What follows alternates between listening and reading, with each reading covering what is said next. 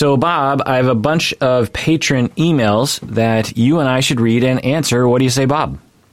Yeah, let's let's read them and let's talk it over. Let's read them and talk it over. This is the Psychology yeah. in Seattle podcast. I'm your host, Dr. Kirk Honda. I'm a therapist and a professor. Who are you, Bob? Well, I'm your co-host, and according to a mug I just received, I I, I made I made the, the I made the top of the list or something in terms of co-host. But um, I listened to the last podcast, and I was sounded like such a dork whenever um, you said, "Hey, Bob." What do you say we read the emails? And I'm like, yay, let's read the emails. I sound like such a dork. So I was trying something different today. I, I think it was equally That's great. I don't Anyways, think you. Uh, I don't think you ever sound like a dark. I think you sound. I think you sound just fine. Yeah, and to be specific, you won the most beloved co-host award for the 2020 Psychology in Seattle Awards. Wow! And you got a mug that has that uh, listed on it. I do. I have it. So, as as the recipient of the 2020 Most Beloved Co-host Award, what is your speech? Um, well, okay. Uh, all kidding aside, um, I really like doing this with you. I'm surprised I like doing this with you. I'm kind of an introvert, so. Um, but um, I I feel really fortunate that I get to see you every couple of weeks, and we talk about stuff, and we get to hang out together, and um, I feel um, I feel privileged. I feel honored and lucky. The most beloved co-host answers it in the most beloved of ways. Let's mm-hmm. get to an email. Anonymous patron says, "I was wondering if you had advice for how to talk about politics with people who have opposing views." My brother is a Trump supporter, and lately I feel our conversations have become far too emotionally charged. He can get quite nasty towards me, though I'm sure something about my approach is also provoking him in some way. I don't expect to change his mind. I just want a happier relationship with him. What do you think, Bob? Um, I had a friend when I was uh, just out of graduate school, a really good friend at the clinic I worked at. Lovely man, gay, grew up in Virginia, Southern Baptist. So his family, um, the culture there is homophobic. And um, he's out here, he's having dinner. His sister comes to visit. She has some homophobic views. Um, and his husband, they're out the table, and his husband and his sister get into a debate about whether or not, you know, it's okay to be gay. And he's sitting there and he's really angry and very quiet. And he's angry mostly with his husband for picking a fight. And Finally, they both notice that he's been quiet for some length of time, and he they say to him, well, "What do you think?" And he says the following, which I will never forget. He says, "We get so little time together that I would rather focus on what we have in common than what our differences are." And they both stopped instantly, and then they continued to have a conversation because, you know, disagreement or not, they're family, and uh, they want to. You know, she traveled three thousand miles to be here. They want to everybody wants to enjoy the visit and nobody wants to be in the fight. So I think his um, invitation to them um, woke him up a bit. So, me, I can sit in a room with people where I have political difference and I don't talk about it because because like you're like the person who wrote in says we're not going to change each other's mind what what is the point there is there's no upside i can see um, so my advice would be focus on what you have in common and enjoy one another.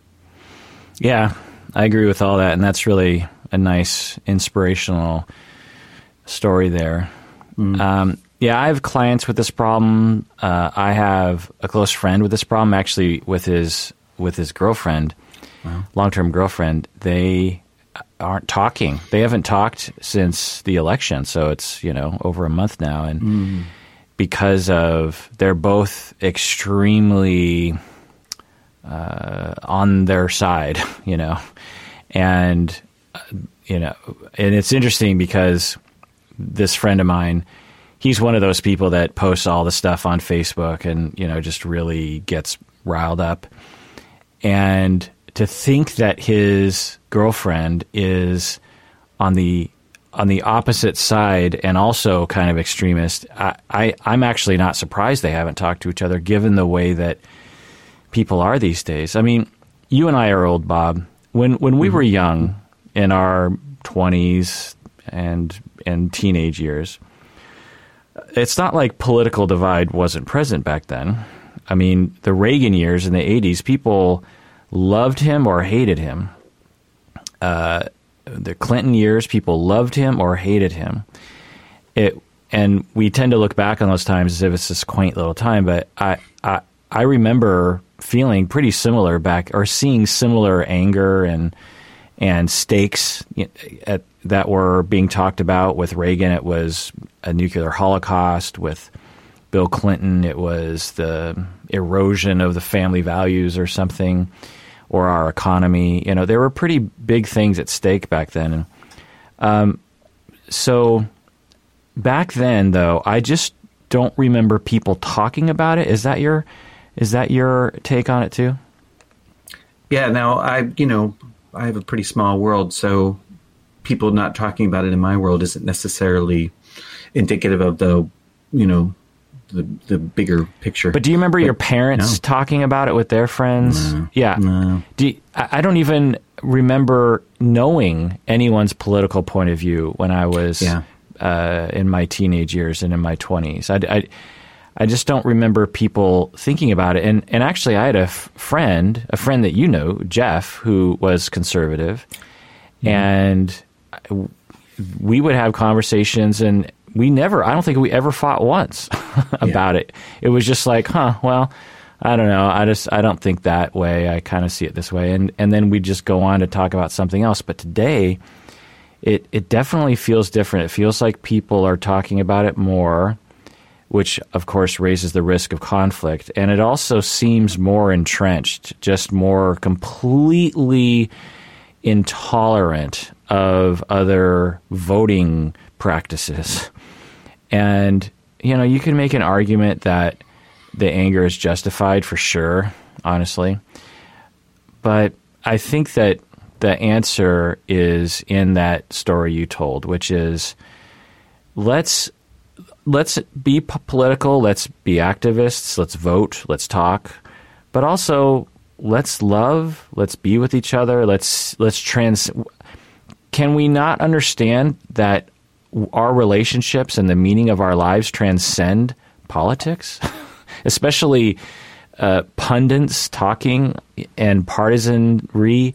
Can't we understand that our, the meaning of our life and the lo- you know, I can't imagine anyone on their deathbed saying, "I wish I would have yelled more about politics at Thanksgiving dinner." uh-huh. Uh, upper tier patron Vanessa from California says, how can one cultivate a sincere belief that people have inherent worth? I've trained myself throughout my life to tie one's worth to school performance. I asked my therapist why people have inherent worth, and she told me it was something she could explain, oh, something that she could not explain, but rather a fundamental belief that I just needed to adopt. I understand it logically, but I'm so trained to believe otherwise end of email. So I read that funny. Essentially, upper tier patron Vanessa is like, I grew up learning that your worth was completely tied to your school performance. My th- I've been talking with my therapist about it, and my therapist says, no, people have inherent worth beyond that, but I can't really explain it. The therapist is saying you just you just have to believe it and adopt it. Bob, what do you think? Um, well, I, I guess I think a lot of things um, when this has come up before with when I'm working with people, one of the things that I notice is that when they think about their children, even if they don't have children, when they project into the future and imagine having a son or a daughter, and the son or daughter, say in this case, you know, they didn't do well on a test or something, they get a crap grade or something. Do you, does your love for that person change? You know, do you feel exactly the same way? You feel differently towards them? Do you get a tainted view? And almost to a person, they say, "No, of course not." You know, like it's it's a grade, and you know, it might have meaning, or excuse me, it might matter because you know, grades are um, stepping stones uh, toward future success. And yeah, I get it. That's there's some truth to that. But in terms of do I love my kid? Yeah, I still love my kid. Doesn't doesn't matter. So like I saw a couple this morning and this a similar question come up where the guy was saying something about you know how when his wife is disappointed in him, he he feels like he doesn't have worth, and he loses sight of the fact that he needs to know in his bones that no matter what, even when she's disappointed, she loves and cares about him. He couldn't even fathom that. But when I said, think about your son for a sec. Your son steals your vodka and wraps your car around a telephone pole. You're madder than shit because, God, what a headache, you know, and all that crap you got to deal with, and there's a lot of wreckage, quote unquote. Um, and does your love for him diminish? And he's like, nah, I'm mad at him, but no, he's the same good kid he was before, right? And when he steps back and he sees his son this way, and I say to him something like, you know, sauce for the goose, sauce for the gander, he's like, oh, oh, that's what I am.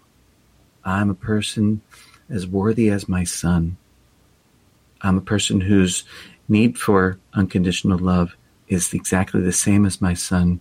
And I use the word birthright because I happen to think that if you have a DNA mandate to be loved unconditionally, then because you don't get say over to your DNA, it is a birthright. Now, it doesn't mean that everybody um, receives that kind of love and care. I just think we all deserve it.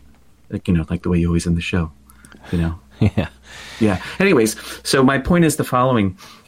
If Vanessa, if Vanessa could um, imagine her daughter and her daughter not doing so well in a class, maybe her daughter has a learning disability, you know, and she can't do math real well or some kind of language processing problem, and you know English is a really hard subject, or whatever, right? Um, or maybe she just doesn't have talent for, you know, science or something. I don't know. Does her love for her diminished based on that? I would bet Vanessa would say, of course not. And then can Vanessa step into her daughter's shoes just for a moment and see the world from that point of view and imagine that she is her daughter because we are all each other and recognize just for a moment that, oh, I am, we're all turkeys in the same turkey soup. And then I wonder what would happen. You've had a beautiful answer, by the way. I have nothing no, to nothing to add except I, I, just there's a couple idioms there. Mm-hmm. Uh, uh, we're all tur- we're all turkeys in a turkey soup, and sauce for the goose, sauce for the gander. Mm, I thought it was good for the goose, got good, good for the gander. It, oh. I mean, but I don't know. I'm terrible with idioms. You're you're from the East Coast. I always figure East East Coast people are better with idioms than I am. Um, but is that a saying? Uh, uh, sauce for the goose, sauce for the gander. Yeah. Is it is it also the the same? Is that also a saying? Uh, we're all turkeys in the same turkey soup. It might be, but I got that one off of my uh, old supervisor, Lillian. Love it. All right, anonymous yeah. patron from London writes in and says, and this is a multi-parter. We'll we'll take it one step at a time. You sometimes say that people with borderline personality disorder will have quote unquote blown out of therapy. What do you mean by that? I have borderline, and my experience is that therapists abandon me. Although one single time I did fire a therapist, and I wonder if that was quote unquote blowing out of therapy. Bob, what do you think? Um, yeah, blowing out of therapy, it, it does sound kind of loaded, doesn't it? Yeah. Yeah. Um, well, you know, you sent this question to me a couple weeks ago, and I thought about it then, and I haven't thought about it since, but now I'm rethinking about it. And I'm remembering something from the um, research project I was on. So this is um, uh, DBT for women who have trouble with suicide and self harm impulses who meet criteria for borderline personality disorder. And I remember um, one of the statistics that was true is that the dropout rate for um, subjects who were receiving treatment as usual, so this is not DBT, but treatment as one could reasonably expect in the community at large, which is usually either dynamic therapy or CBT or some other kind of therapy um, but not DBT. The treatment, uh, excuse me, the dropout rate was really high. It was like, I think she's, uh, it's been a while, but I think it was 85%. And the dropout rate for folks who were receiving DBT in that particular study was around 50%. 50? So, five zero. Yeah. Five zero, yeah, Wow. yeah, which is still pretty, still pretty high. Yeah, I mean, compared to other kinds of things like Yeah. relationship issues, the Right. dropout rate might be like 20% or something. Right, right. Or lower. So, yeah, right, right. So, what I think about this, I think about the following, and that is that um, for those of us who have uh, borderline personality disorder or borderline uh, personality disorder, uh, traits, we often come out of abuse and trauma, and oftentimes that trauma and abuse um, comes from childhood and from the experience of people that are supposed to love and care for us. So, you know, usually it's parents, but it isn't always parents. So the way I think about it is the following: the person that I depend on is also the person that's the greatest source of danger. Yeah. And that makes intimacy really tricky, like really tricky. And so I think that And that's the only way to heal is to do Yeah, that. right In order It's to only- get in order to get better, you have to you know, go into the lion's den and Yeah. sit there and right, and like it yeah, and right, suffer and, and, be be afraid and not Right. run away and Right. yeah. and and not just one session, but for periods of time. Right. like long, longish, probably, well, long period of time. And so um, that's fraught. So people are going to drop out. They're um, they're going to fall into conflict with the therapist, not because either the therapist or the client want conflict, but because that's just sort of par for the course. So um, I think the trick is surviving it, just both people surviving the conflict and hanging in with one another, anyways. And people aren't always successful with that. Yeah, great points, and I'm glad you have some you know, remembered statistics on that, which points to the vulnerability to the relationally traumatized.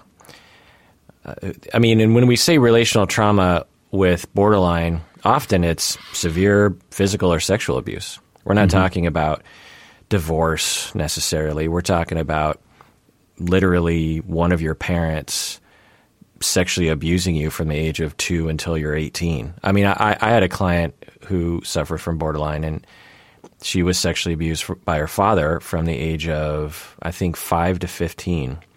God. Like, and it was just her and her parents. Um, and she, as an adult, was still pretty highly involved with her parents, you know, and so that's not going to do wonders for your trust and your lack of anxiety as you get close to people, right? But that's what you need to do in therapy in order to to get better, and that's what we worked on. And uh, it was it was a lot of emotion from her. So what I mean by blowing out of therapy, and I don't know where I got that from. I, I'm just going to take a guess. I mean, you don't think I made that up, right? That's that's a saying. No, that's Yeah. a saying. Yeah, people say that, right? Uh, that usually what that's referring to, and I guess that's sort of like clinical consultation talk. You would never write that in a progress note. So it must be something that therapists say to each other. And what it means is that uh, it depends on the context, but what I mean it in the borderline discussions is when a client with borderline is, you know, being triggered as they are throughout therapy, meaning that as they get close, they get afraid. As they get close, they get even more needy of the relationship, and the dependency really kicks in, maybe even falling in love which is all par for the course and and a and just a beautiful thing that happens and a, a competent therapist knows how to contain that. And it doesn't feel good to be in love with your therapist necessarily. It doesn't feel good to depend on a therapist who can't be there all the time. But that's just what happens. Uh, the analogy i always give is you're dying of thirst in the desert and you see an oasis. Uh, there's some water, and you and you've been dying of thirst for literally 35 years, and you're like, oh my god, there's finally some water over there, and you become extremely happy. you know, you're not just kind of like, oh, that's that's a nice thing for my life. It's all you can focus on. You someone could come by and say, "Hey, I have a nice necklace that you could buy." And you're like, "Get out of my way." that water, that beautiful, wonderful water is over there. I need to get, I don't care if it's a little murky. I don't care if it's got, you know, some stuff in it. I need water and I've been dying for it. I've I've never had water my entire life. And and when you get to that water, then all you want to do is stay there. And all you see outside of that oasis is a desert. And uh, you're going to fight for it. And when that water suddenly reveals to you that maybe it's not really there, or it's not, you know, when your therapist, whom you love and depend on with all of your heart, because of course, because you've never been given a secure attachment your entire life, when your therapist indicates that maybe they can't be trusted, that maybe they're not safe, that maybe they don't think all good thoughts about you, and there's some concern there of uh, that that your therapist might actually hate you. You know, there's there's always those moments you're like, wait, does my therapist like me or not? And if you have been betrayed over and over and over again in your life, then that's to really, really sting. And you're going to think, oh, it's happening again. I depended on a person and I opened myself up. Stupid me. And this person is hurting me and it's so painful and they're making me feel so terrible. I'm going to blow out of therapy. and I'm going to either in person let this therapist have it for what they did to me, or I'm going to write them an, a long email and say, I can't believe you did this to me. And I'm going to blow out. You know, that, that's, that's the term. It, the, the technical term is there's a relationship rupture and then there's a termination initiated by the client. So that's the technical term. That's what you would say in your notes. Um, and that happens throughout treatment with with people with borderline or any personality disorder for that matter. There are going to be relationship ruptures, and it's all about how you, as a client and a therapist, manage that for the betterment of the longevity of and the stability and the safety and security of the relationship.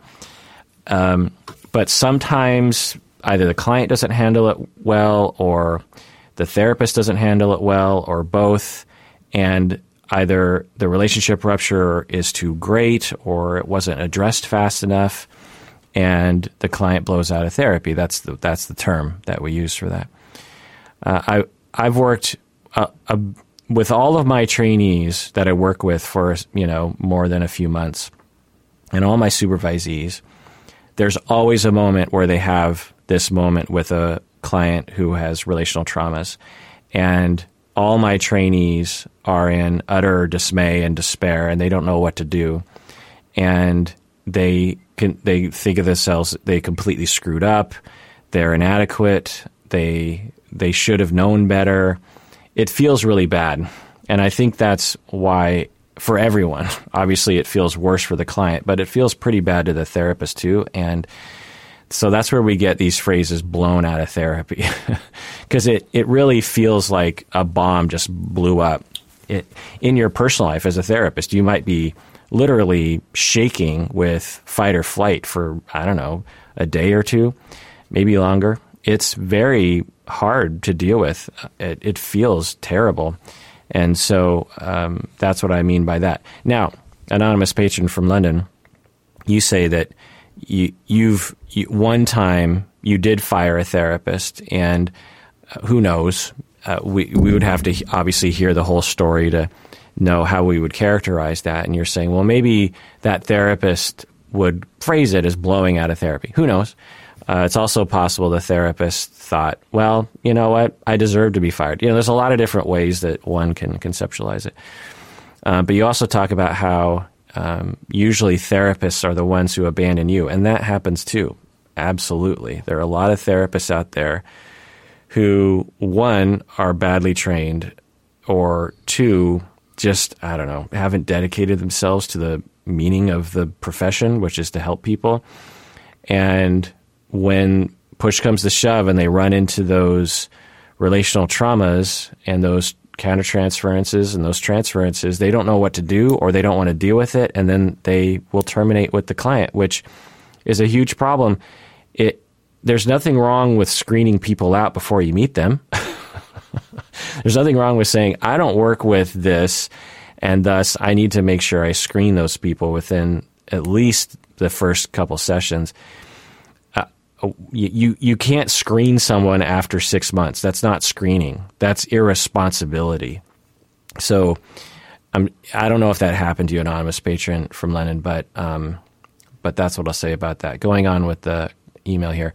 What do you think about renaming borderline personality disorder to emotionally unstable personality disorder? I work at a clinic and they keep using this term and I don't like it. It really limits this and stigmatizes the experience. For example, I read an official website that says, quote, these people have unstable emotions which, which cause them to have relationship issues and an unstable sense of self, end of quote, etc., which is so false. The new term will only perpetuate these ideas, in my opinion. What do you think uh, would be a fitting term other than borderline? And what do you th- and Bob, what do you think about emotionally unstable personality disorder?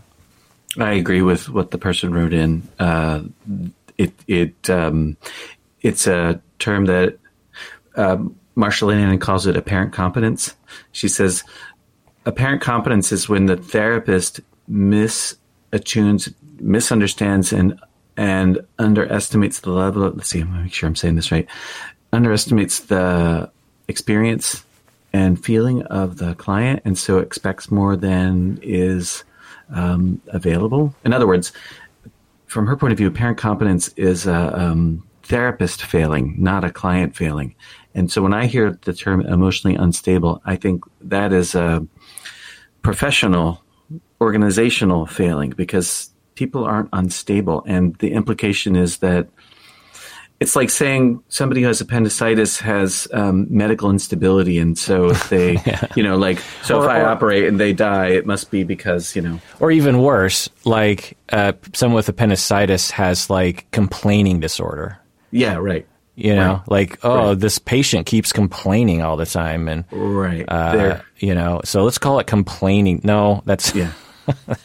yeah, no, it's a fundamental misunderstanding and a failure in empathy, right? Yeah. So, emotionally unstable, I think, is a total failure in empathy and understanding. And I don't mean woo woo, nice, nice empathy. I mean in genuine, just accurate understanding and portrayal of what actually happens for people. Like, if people are relationally traumatized, they are going to look different than folks who have not um, had that kind of suffering. So, folks who haven't had that kind of suffering, it's not going to be so easy for them to get in the shoes and see the world properly through the uh, lens of the other. And so, yeah, they come up with crap, you know, like emotionally unstable. And even the word borderline personality disorder, that phrase, has so much um, prejudice attached to it. Right. It's like it's like in the mental health community at large, there is a prejudice against folks with that. With that, I remember the first time I got a client. This is before I went to graduate school. Uh, I got a client, and it was the person was misdiagnosed. They actually had a psychotic disorder, not a personality disorder. But I was told, oh, this client has borderline personality disorder. And I'd been around enough to know that, uh oh, uh oh, uh oh, what am I in for? She was a delight. I really liked knowing her and working with her. I knew her for two years before I, I got laid off from that job. But um, she was, I really enjoyed her. I really enjoyed knowing her. And she was, comp- eh, so, um, I think borderline's not a great term. I think it's outdated. I think emotionally unstable is silly. That's just silly. Um, I heard Marsha Linehan say once that she thought perhaps, an, I think I'm remembering this right, emotion dysregulation disorder would be a more um, fitting. And even there's something about that that yeah, that's the same. land a little bit like blamey here. yeah, know? that's the same. Emotionally unstable, emotional dysregulation. I, that doesn't make any sense to me. Yeah. I mean, eh, I get what she's getting at, which is yeah. DBT, its primary focus is emotional regulation. Right. Mindfulness, awareness, yeah. right. narratives about your emotions. Right. Differentiating between emotions and, you know, reality, so to speak. And right. uh, so I get it, but uh, everyone has trouble with emotional regulation. uh, the the person that we label as borderline, the the problems, and we keep saying relationally traumatized because to me that is the best phrase. Mm-hmm. Or abandonment trauma disorder would be mm-hmm. another thing. Mm-hmm. Um, something along those lines, because that would to me describe what it is. You could also say, I guess, severe complex PTSD or just complex PTSD.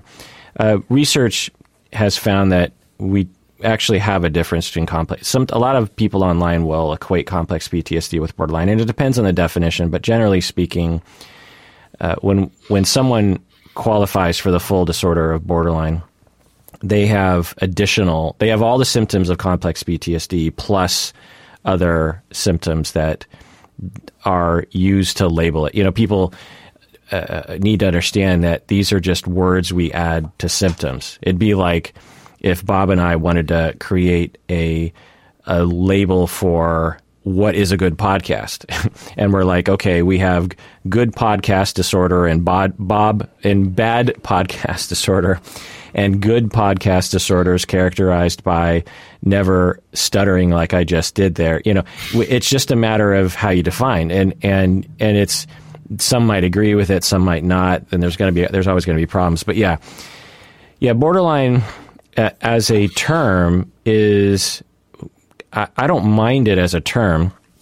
Uh, it's a little weird because it, it goes back to the 40s, I believe, when psychoanalysts were observing that some people seem to be psychotic, meaning that they're they were they didn't have a, a they were broken from reality in the same way that a, someone suffering from schizophrenia might hear voices or think you're out to get them. They'll be paranoid. They're like, oh, you're working against, you work for the FBI and you're out to get me or you're reading my mind. You know, these are common paranoid thoughts that someone suffering from schizophrenia or any psychosis might uh, exhibit.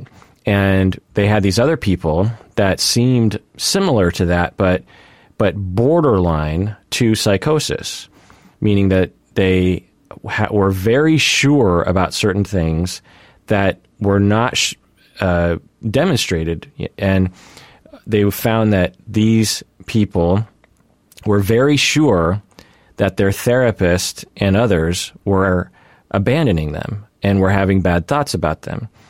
And it, at first, since they were so schizophrenia oriented, they're like, oh, let's lump these people in with schizophrenia. But over time, they're like, oh, they're really different because they don't hear voices and they all have these relational traumas and they have these uh, relationships that are very intense. It's, it seems more relationally oriented and not just generally cognitive uh, impairment oriented. And so, they so they said, yeah, let's just call it borderline because it, it seemed borderline to psychosis, and then that stuck. And it to me, I, I I kind of like it. It emphasizes a part of the experience that is very you know is a small percentage of the experience, but but it's I don't know it for most people when they hear the word borderline, it doesn't evoke any negativity uh, if they've never heard of the word before. You know, just just sounds kind of like a weird word that like schizophrenia. No one knows the the root meaning of schizophrenia. It's just it's just a word to people. Uh, the problem is is that over the past I'm going to say 40 years, maybe longer, clinicians have had countertransference, which we all understand is something, and then to deal with the countertransference, they just blame the victim. They blame the clients, and and over time, various different labels become associated with bad things, and borderline is one of the top on that list.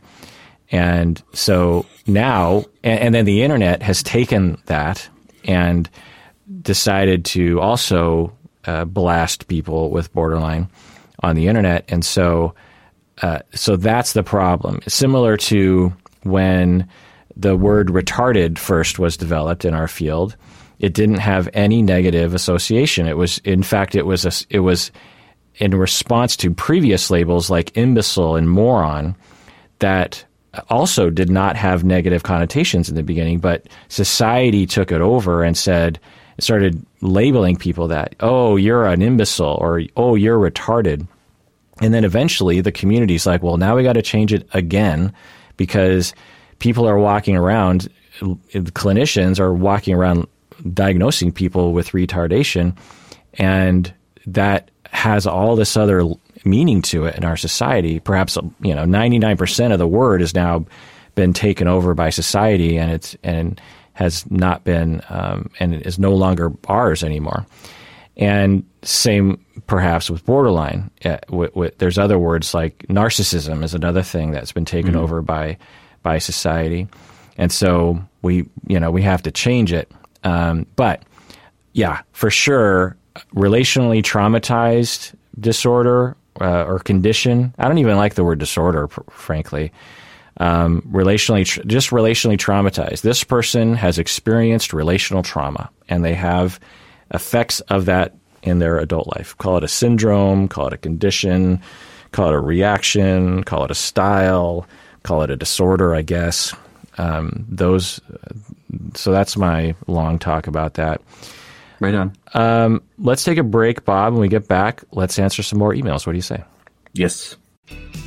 Hey, deserving listeners, as you know, I'm constantly recommending that people go to therapy. We all need therapy from time to time. One of the options available that is definitely worth checking out is betterhelp.com. So if you're looking for a therapist, I would give it a try by going to betterhelp.com slash Kirk. Make sure you use the slash Kirk because you get 10% off your first month and it helps us out. I get a lot of emails from you saying that you're looking for a therapist. As you watch these videos, I know many of you have been motivated to find your own therapist but I know it can be really hard to find a good one to work with. Like I said, one of the options available to try is betterhelp.com/kirk. And you should know that this service is available to clients worldwide, which is amazing. I've been told that you can start communicating with your therapist in under 24 hours. You can message with your counselor anytime. Plus, you can schedule weekly video or phone sessions. And I've been told that it's often less expensive than in-person therapy. So go to betterhelp.com slash Kirk to get 10% off your first month of therapy today. All right, we're back from the break. Anonymous listener wrote in and said, I have had two therapists in my life, and both terminated with me after six months because my depression seemed, quote unquote, too biological, in their words. It's a really interesting feeling of rejection when a therapist tells you that they can't or won't help you anymore. Is this common? Now I'm apprehensive to get another therapist and spend six months crying in front of them and then get rejected again. Bob, what do you think? Oh, uh, I don't think I've ever heard of that before. Somebody's not treatable because they're. How would you even assess if somebody's depression is biologic? Yeah, yeah. I mean, well, go well, ahead. Yeah, go ahead. Go ahead. No, you go ahead. No, you go ahead. All right. Um, the, I, I, don't know. The first thought I had was, um, you know, I've been on an antidepressant for probably seven, eight years. I wonder if an antidepressant would be helpful for this person to, you know, improve their mood. It might, it might not. That's trial and error thing. You might have to try a bunch of them, and uh, could be take a while. Um, I think I tried three before I hit the one that I have. With your with way. your prescriber, of course. Yeah. Oh, yeah, yeah, yeah. I, I wouldn't know how else to do it. Um, um, so, so you know, if I was just thinking, okay, if the person has depression and uh, you know, medication might help in the treatment so that they don't feel so bad. That's a possibility. But I've seen depressed people because every therapist sees depressed people for years, and I um, don't know how I would even go about assessing this is biologic over something else. I don't generally think that way. So, uh, so I do think that way. I mean, not oh, not in a firm scientific manner, because uh-huh. of course every part of our mind is biological. So, well, right. Uh, but I actually just got done talking with my supervisees yesterday about differentiating between different types of depression in terms of how to approach them clinically. And let me know if you think that this is how you might experience the world. Um, one type of depression is what some people call situational, meaning that they're going through a divorce or someone just died or they're in a pandemic and they can't leave the house and they lost their job and there's reasons to be sad. Maybe even they grew up with a really difficult childhood and it's very sad to them. And maybe their depression has been going on for a very long time. But it's situational in that they have reasons to have a tremendous amount of sadness and demoralization. So that's one type, and I think all of us can identify and agree that that happens. The second type is what I call schema type or personality type, which is that, and they used to have a personality disorder that, I, if I'm remembering right, was called negativistic personality disorder. It was along these lines. And it is still a personality trait called negativism. It's this idea that based on the way you were raised or something, you have this lens on the world that it just produces depression in you because you're you're so cynical, you're so negative, you're so pessimistic, you're so down on life. Now, which is it, chicken or the egg? Because if you're depressed, then you're going to see the you know if if your life is going down the tubes and then your body becomes depressed, you're going to start seeing the world in a very pessimistic way. But some people seem, regardless of how well their life is going, that you just sort of notice in the way that they uh, choose to see the world, their knee jerk reaction is to see the world in this very negative way. And probably early in life they were modeled that, or it was a foregone conclusion that made sense when they were four years old. It's just like, well, everything is negative in my life when I'm four. And so I might as well just assume everything's negative. And then you're 45 years old and your life is actually going okay but you still apply that negative assumption because it was correct when you were young. And, it, and when you're young, we tend to have these heuristics because it saves us from getting our hopes up, right? It's like, well, I, I might as well assume everything's negative because if I get my hopes up, my hopes will be dashed. And then you just sort of give up on, on ever seeing things positively. And it becomes this automatic way of seeing the world that's completely outside of your awareness. And you're 45 years old and you're quote unquote depressed. You're probably not going to be experiencing major depression with that. It's just an ongoing low grade mood problem. And sometimes people are called dysthymic or persistent, uh, you know, depressed, dis- persistent depressive disorders. That's, that's what it called in, in five. I forget. And some people even think that dysthymia is a personality disorder in that it's something that you always had since you were very young, and it very much is a part of your personality that and regardless of medications and psychotherapy and CBT, it, it's going to be really hard to change that because it has to do with your core belief, your schemas. So these first two are. What do you think about these two? Before I get to the third one, makes sense. Okay. The third type is what I will call biological, in that this group is also depressed independent of their circumstance and and that's always hard to tease out, right? Because how do you know? But uh, usually, if someone is depressed for say 15 years, you can usually look back and say like, well, did it correspond with how your life was going? And what a lot of these people will say is no. It just seems to come and go, and and sometimes it's seasonal, sometimes it's not and they, they can feel it coming on. And these people are prone to deep depressions as opposed to the other two. The other two can have temporary deep depressions, but this third category, they tend to, from an early age, maybe teenage, maybe early 20s, they just have these months where their mood is so low and they absolutely qualify for major depressive disorder. And no amount of therapy can help them, no amount of positive thinking, no matter how well their life is going. These people tend to exhibit kind of the classic signs of depression where they can't even get off the couch to change the channel. You know, the, the remote control will be on the other side of the room and they know they can physically get up and go get it, but they, they, their brain is so depressed that they can't get the motivation to walk across the room and get the remote control. They have a hard time showering. They have a hard time going to work. They have a hard time getting out of bed. They have a hard time. They don't enjoy anything. Like nothing is fun. With the other two, particularly the first uh, group of depressed folks, um, they can experience brief moments of joy and happiness and and laughter.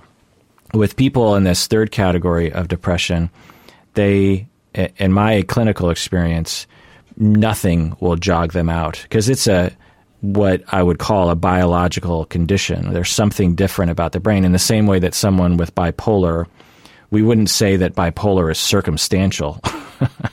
you know, bipolar is a, it's a physiological difference. And with depression, it makes sense that there would be people that would be unipolar, mood disorder, right? That's what we call it. And, and so uh, for these folks, the answer is usually seeking medication and trying to figure out what to do there. Obviously, a little bit of uh, uh, psychotherapy can help in terms of CBT for sure, but but the opposite is not true. CBT is not going to help these folks with their depression. So, uh, does that make sense to you, Bob? It does, but it doesn't strike me as a reason to terminate. Right. No, I I'm just explaining my different types. No, no, and and yes, and yes, why just, and why I yes. would use the term biological. It, right you know, and whenever I talk about this, I'm I'm always like, look, all three of them are biological, but I'm just using the term biological to kind of emphasize yeah. that it's uh, independent of your environment for the most part, and there's no way of knowing if someone's depressed, which one they are. It's just a matter of it's an art form in terms of an assessment. And the reason why we want to differentiate between those three is we it helps us to know what to target, right? So if it, it's circumstantial, then it's a matter of expressing your feelings and thinking about how you can change your life. And it is about uh, the meaning of your life and getting in touch with that and being heard and being understood and having good attachments. You know, that first type where it's circumstantial, I can see people within, after a first session, they'll be better in terms of depression. You know, they'll come to me depressed for six months because their life is bad or they're grieving something or, you know, they just have never been validated or heard. And then I listen to them for one hour and their depression is gone and it never comes back. Now, not always, but, but that's how uh, the depression is so related to how their life is going. The people in the middle with schemas, then we want to target the schemas. We want to target how your core beliefs began, and we want to provide corrective experience such that you have shown to you that life is positive, or at least it's not negative, and you want to work interpersonally in the relationship. For the third group of people, none of those things are probably going to work, and you, you're going to want to target biological uh, solutions, medications, sleep, uh, health, diet, exercise, things that get your physiology changing. Um, now, I will say that uh, the other thing that I'll say is that uh, working with depression, with especially that third type, but a little bit of the second type, can be very difficult. There's a ton of countertransference that happens. I mean, I don't know about you, Bob, but it's been true for me early in my career. You know, in, in, at the beginning of my career, I'm like, well, yeah, depression. I, of course, bring it on. You know, that's one of those. That's one of those common things that people suffer from. Let me at it. Let me help. And after I had a number of clients who were, I would call that third category of depression, and I had tremendous counter uh, countertransference of feeling inadequate, of just like complete uselessness and powerlessness because the person's depression would just get you know worse and worse. Suicidality. Every session would be me trying to cheer them on and keep them alive. Literally, I mean, there, I would have sessions where a client is staring at their feet the entire session, crying, uh, talking about how they don't know if they're going to live, and I and I'm just sitting there trying to help them believe that they have a reason to live. and to follow the, the, the safety plan and and your parents love you and you know it's and they're just sitting there going like I I hear your words but I, it does I don't believe it I I thanks for saying it but it's not working you know? And that's um demoralizing. It's it's powerlessness. It it you end up kind of feeling depressed yourself as a therapist because you're absorbing that.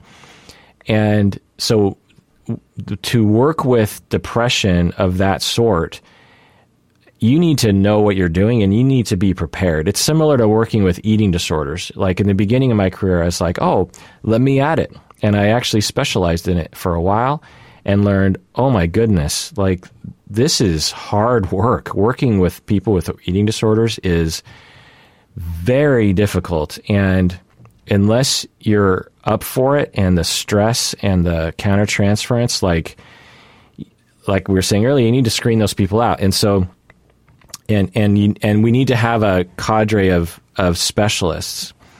So, so anonymous listener, um, you know, is it, is it grounds for you to be terminated by your therapist? No. Um, it is grounds potentially to be screened out and recommended that you seek a specialist. You know, there's nothing wrong with a therapist saying, like, yeah, I don't work with severe depression for whatever reason. And I know this other person that actually specializes in that, and I, I want you to work with that. And so, by the way, if you are a therapist and you do decide you don't want to work with a particular group of people, you need to find someone that does and that you can direct them to. You can't just say, I don't work with eating disorders, or I don't work with depression, or I don't work with borderline without having someone right away that you can refer them to.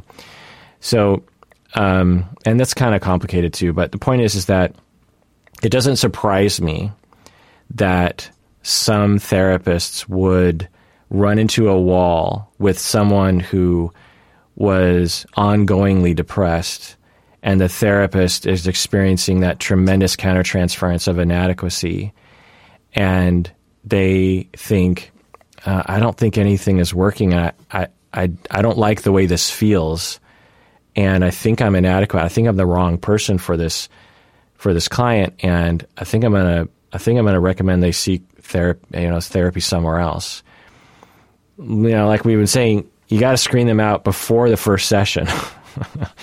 and the problem is, is there's a lot of novice therapists out there who literally have advertised on their profile, "I specialize in depression,"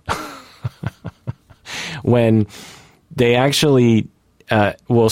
They might have had some success with the with the first type, where someone's depressed about how their life is going, but they actually don't have experience with the third type of depression. And uh, when they run into it, they're like, oh, I don't like this. anyway, am I making sense to you, Bob? Yes, you are. I mean, have you ever run into that where you're having that countertransference with someone who just has unrelenting depression over time and it doesn't seem like there's anything you can do to help? Yes, I have. Yeah, what does that feel like? Um, hopeless, feels like stuck in a trough. Um, mm, uh, feels anxious to me and shameful because, like, oh, nothing I'm doing is making a difference here. I'm not helping. Um, and it can have the effect of turning me off and, like, you know, not phoning it in. That's too big, but um, not being fully present and not giving my best effort. Like if you don't think it's going to help, then it's harder to give your best effort. I don't love that I'm saying this, but this is true. Um, and um, it can lead to um, a vulnerability and dishonesty, mostly around being plain about that. Like, I don't think this is helping you. Um, I I want to talk about whether or not you think this is helping you, and if it is, how, and if it isn't, or if it isn't enough, what now?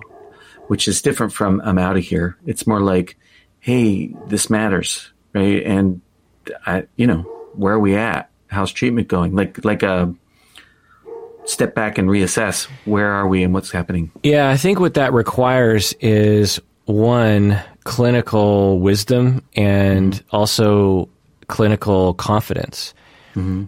and the ability to say, I don't feel adequate. I feel like things are not going well. And the mm-hmm. person is even more depressed now than they were before.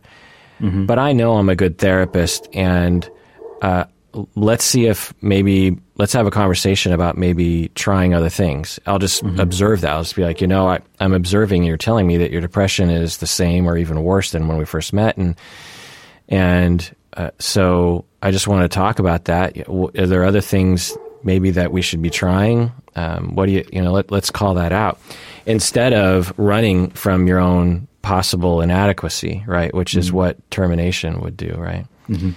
Yeah. Um, the, the, the final thing I'll say is that there's a lot of depressed people out there. It's a very common condition, and it is just the worst.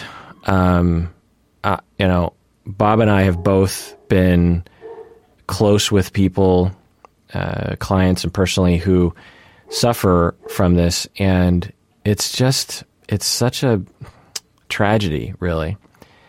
Uh, and whether it's circumstantial or quote unquote biological or schema based or whatever, it it really is unrelenting. And if you've never been depressed uh, and you have a hard time relating, just imagine waking up in the morning, your eyes open up, and the first, I don't know, number of thoughts you have are, oh, I've got to, I've got to do this, and I've got to do that, and I'm not good enough, and what was that stupid thing I said the other day, and I'm not going to be able to get through this. There's no point. Why am I here? There's just no point. People are going to judge me, and I'm going to, and they're going to look at me like I'm lazy, and I'm going to be in a bad mood, and I'm going to disappoint my spouse because I'm not going to be available, and I'm I'm going to be short with people, and I'm I'm going to disappoint everyone around me, and I just want to crawl into a hole and disappear. Literally, I just don't. I if there was a switch I could turn off and just be like, I'm just gone, the world would be a better place without me. And that is a common scenario. And and it doesn't stop throughout the day. It's it just keeps going, you know. And some people they're so depressed they just stare at the ceiling all day. They they don't even you know you think oh depressed oh okay well you just watch Netflix no when you're, you're depressed you don't even want to watch TV because there's no there's you don't enjoy anything. It's not being lazy. It's not being uh, relaxed or uh, leisurely. It is literally I don't want to do anything. Nothing is appealing to me. I guess I might as well stare at Netflix, but I'm not enjoying it. It doesn't feel good. Uh, the show is supposed to be entertaining, but it's not. Nothing is entertaining right now. And if you're one of those people and you're not in treatment, get treatment. There is treatment out there. And I, and I guess that's the final, final thing I should say is that research shows that with proper treatment, there is a uh, reduction in, in symptoms for sure medication, psychotherapy, life circumstances, exercise, diet, care, attachment, proper grief, meaning of life. All these things have been proven science based to work in the same way that when you have a broken arm, science has proven that when the physician resets the bone and puts a cast on, research shows that things work out usually. In the same way, there's a whole field of depression science and treatment that works. You just have to find someone that knows what they're doing. And I apologize on behalf of my field where you have a bunch of hacks saying that they're de- that they specialize in depression when they really do not. Anonymous upper tier patron writes in and says, "Let's say you are the therapist in couples therapy and you suspect a lot of positive transference feelings of affection coming from the wife. So you got that, Bob? So you're mm-hmm. the you're the couple's therapist, heterosexual mm-hmm. couple, mm-hmm. and the wife you suspect has a lot of positive transference feelings of affection. I don't know exactly that means, like just a, a wanting to sort of be a friend or something. What would be your clinical interpretation of this kind of transference coming up in, in a couple session. It was reassuring to hear in this recent episode on positive transference that if these feelings are being evoked in the therapeutic space, then it could be seen as evidence that the space is safe and that healing is happening. Can this kind of healing relationship occur with your couples therapist? Bob, what do you think? Um, wow, a bunch of things, I guess. Um, to me, what I think is, oh, that's an expression of longing, like the kind of experience I'm having with my therapist is the kind of experience I want to have with my spouse. And so um, this actually happened. And I'm thinking about this really lovely couple, just both of them, just really lovely. And uh, one of them had a very strong positive transference towards me.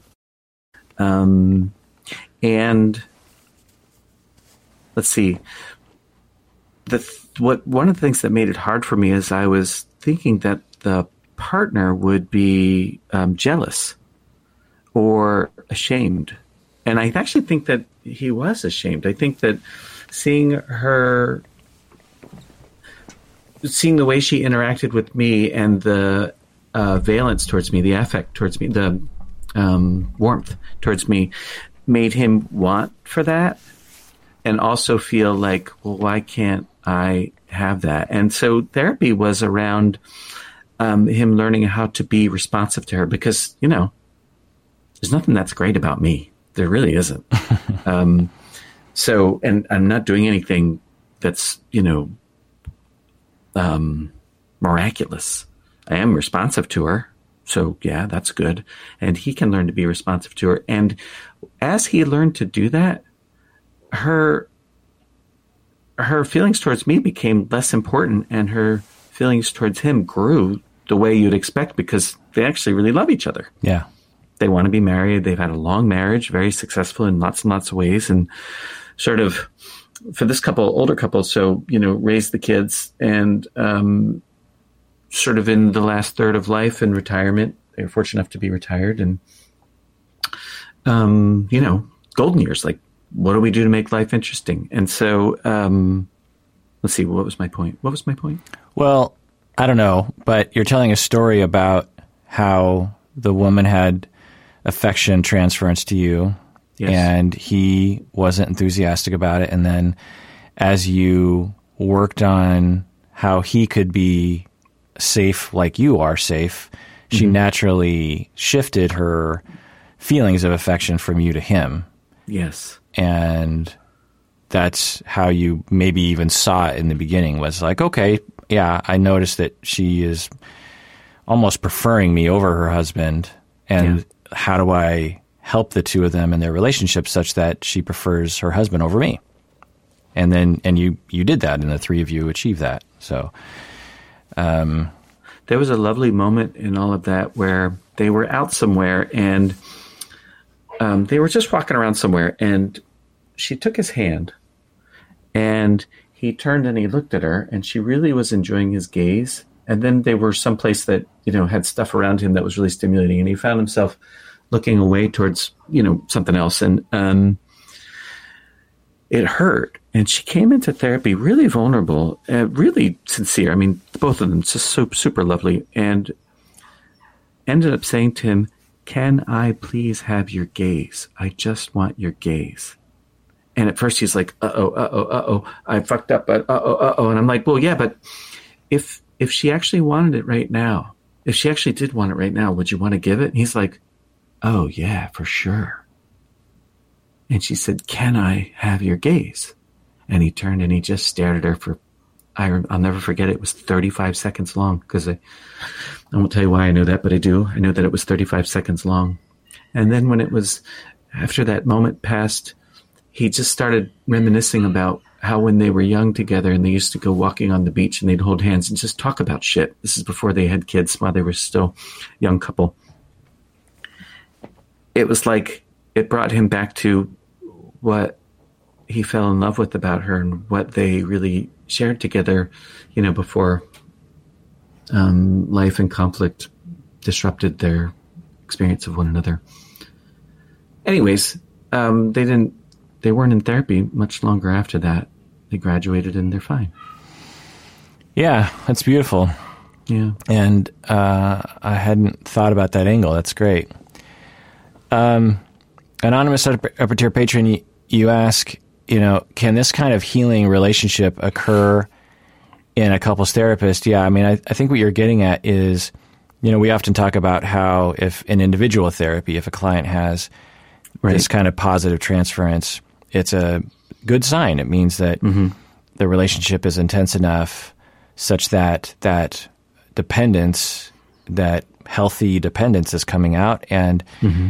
as that happens, it allows for a corrective experience. You can't have right. a corrective experience that will heal you relation, from your relational traumas if the client therapist relationship is very surface, right? It yes. needs it needs to be deep and thus have transference of various sorts, whether it's right. mostly positive or mostly negative or whatever. But um, that that's just what's going to happen, and so we will frame that transference as as a good thing. Mm-hmm. And mm-hmm. what you're asking is, you know, can that happen in couples therapy? And yes, it can. Uh, mm-hmm. uh, it's always happening, uh, regardless mm-hmm. of what type of therapy it is. So in couples, for uh, it's not like countertransference, transference doesn't exist. It just it it does absolutely. And so uh, I there's even entire books on this. I have a book on my shelf that's countertransference in couples therapy, which of course is a discussion of transference as well. The point is, is that for both people, they will transfer onto us as couples therapists their hopes and dreams and their anger and fears and resentments about their parents and their or whoever was their caregiver. And I, as a therapist, will try to optimally provide corrective experiences engineered between the couple because then they can do this all, all week long. But in lieu of that, or in addition to that, I will also provide corrective experiences for both of them. And transference, countertransference is going to happen. Like I said, ideally, I'm going to point them at each other, but in, in meaning that both of them have relational traumas, and one of them feels alone and unheard. Mm-hmm. And in individual therapy, well, I'm the only one there, so I'm going to be the one to validate. But if I can, in couples therapy, I'm going to engineer the the spouse to be that person that mm-hmm. cares and is empathetic and listens mm-hmm. and does the gaze. And if that can happen, then that's optimal because, like I said, that will perpetuate way you know more often than the one hour a week that I have with them. Mm-hmm. And that's honestly, while I'm on the topic, the beauty of couple and family therapy, which is that in individual therapy, it's once a week at best. And with couple and family therapy, if you change relationships, it's therapy all week long, baby. All right, uh, final email here. Mm-hmm. Patron Liz from New York writes Is it possible to outgrow your therapist? I've been seeing my most recent therapist for four years, and I feel like I haven't gotten any better after four years. I am simply venting in these sessions about getting uh, I, sorry, I am simply venting in these sessions without getting the tools to help me. I am seeing a social worker, but should I be seeing a PhD psychologist? I suffer from crippling self esteem, family dysfunction, anxiety, eating disorders, obesity, underachievement, and I think undiagnosed ADD. Maybe a segment on this, maybe a segment on when it's time to change therapists would be good. Bob, what do you think? You're not there yet, at least based on what you wrote in. What I hear is shame and anger. Maybe you're really pissed off because the therapist isn't helping you, but perhaps it's very hard to talk about that with the therapist and sort of put all the cards on the table. Maybe you're afraid, well, on the one hand, you're frustrated and disappointed that you're going to hurt that person's feelings, and then, um, you know, where's that leave you? And it sounds like that dynamic, if I'm getting it right, that dynamic is um, holding you up right? So you can't come to therapy and be your most true, authentic self. You guys have probably heard me say, um, my therapist almost every week says to me, Bob, do you want to be here today? Right? Lots of the time, the answer is no, I don't. And that's what we end up talking about. What is the experience of this today? The other day, I had a session with him. I swear I sat in silence for 98% of it and was talking to him about the fact that I was sitting in silence and I didn't know what the hell to say. I didn't know what to talk about, but that he did not want to fill the space with words. To which he said, Good. It's good that you're noticing that you don't know what to do, you don't know what to say, but you're not just puking up a bunch of words to get through this hour. And it was really uncomfortable, but we both of us sat in it. I think it was uncomfortable for him too. I don't think it, he told me it was, but not that it's uncomfortable and I want to get the fuck away from you, Bob. It's, it's uncomfortable. And here we are together in it. And that's where I want to be.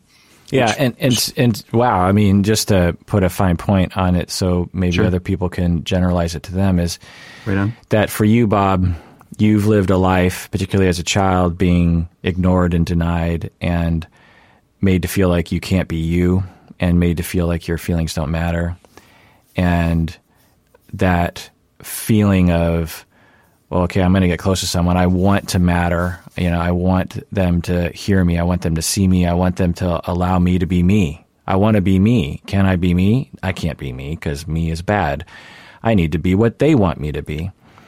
And when you go to therapy, the corrective experience to give you an experience that teaches you that you can be you will, uh, you know, in in that moment mean that you're allowed to sit there in silence and not know what to say and not fill it with a bunch of words to make it easier for the therapist. And although it's not the best session a therapist can go through, uh, it's the best thing that they know they can do, and they would be mortified if they participate or colluded with some you know defense that you have for his benefit, you know, instead of your benefit.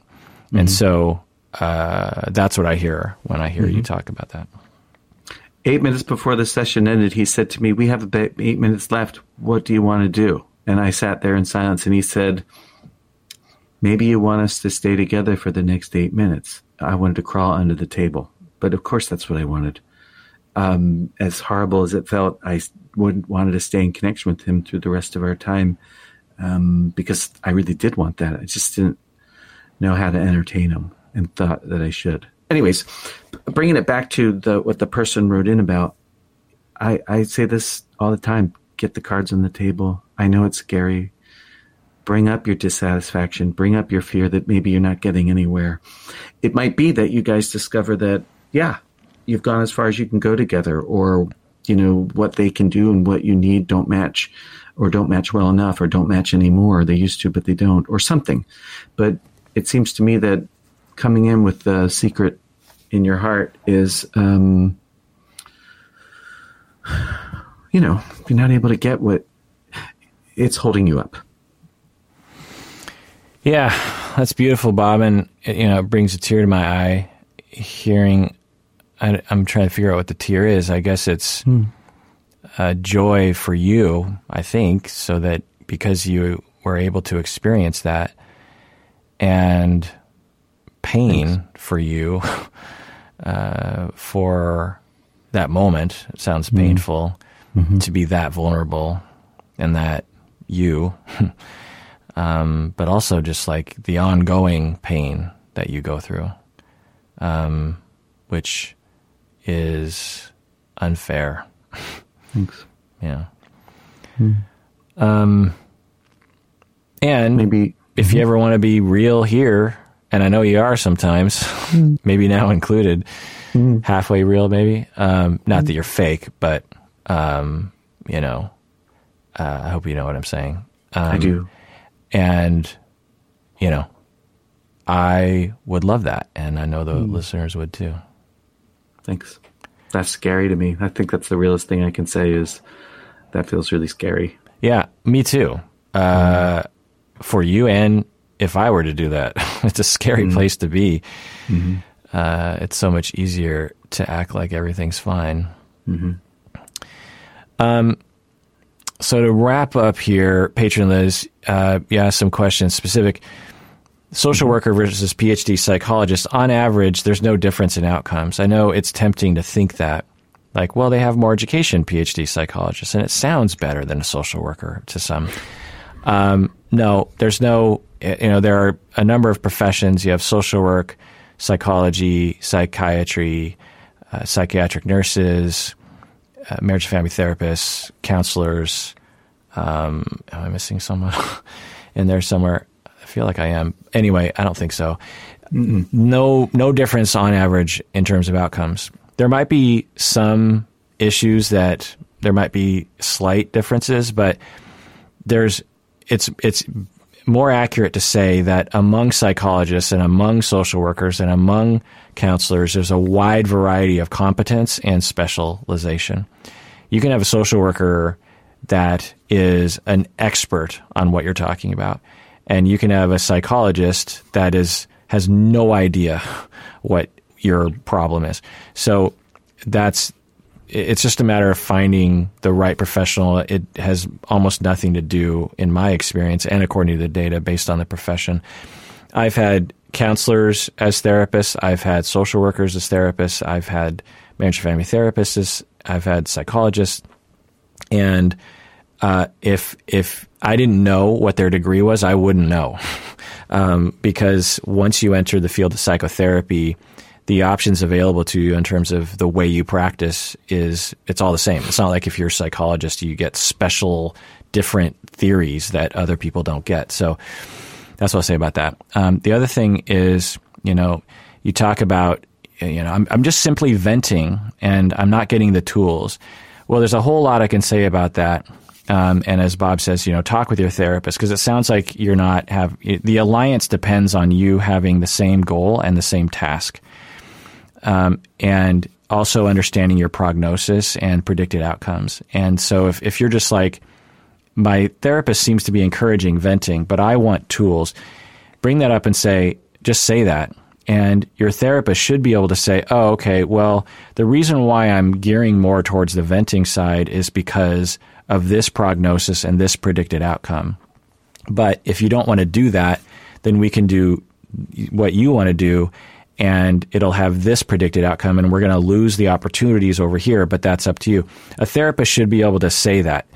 A lot of therapists don't know how to say that. And they have mostly if not entirely because they've never been trained. There's no class in graduate school that teaches you how to do that. I spent a lot of time with my supervisees uh, teaching them how to respond to those questions. So there's a lot of therapists out there that are just terrified when their client asks, What are we doing and why? You know, if you ask a physician that, they know how to answer that question because they're trained. Uh, therapists aren't trained. You, there's no, like I said, there, there's some classes on treatment planning and stuff, but, and unless you're a very rigid cognitive therapist, uh, anything outside of that realm, it's going to be a little more squishy. It's possible, believe me, but anyway, uh, so there's that. The last thing you ask is, you know, when is the time to switch? And here are some steps to find out. We, we get this question a lot, but number one, do you see positive results, patron Liz?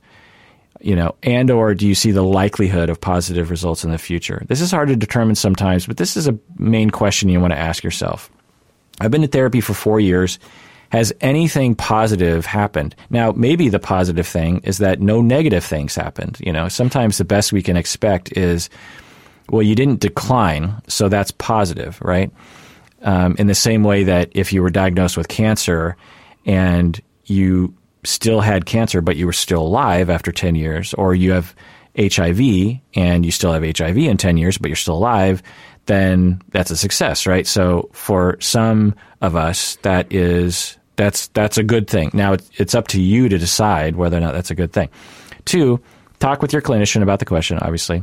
Uh, three, ask other clients about their success stories. You know, people who had similar issues to you. Because it's possible that the kind of thing that you're working on tends to take a long time in therapy, maybe maybe 10 more years. Or if other people are like, yeah, it only took me this long and, and this is what we did in therapy that helped, um, sometimes that can help too. It's just a way of gathering information about your treatment. And if those things don't work and you, you find you're still like wondering what's going on, number four is potentially consult with another clinician.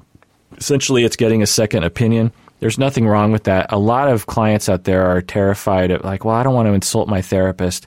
My goodness, if your therapist can't handle a client consulting with another clinician, man, they need to, they need therapy themselves to work on their self esteem. Um, if I had a client that said, you know what, I feel like things are stagnating, I want to consult with another clinician just to get a second opinion. Now, I'm not going to say that I'm I'm I'm going to be celebrating, you know, because it's it's not a blue ribbon of approval in that situation, but uh, very quickly I'd kick in with like, oh yeah, of course, client first.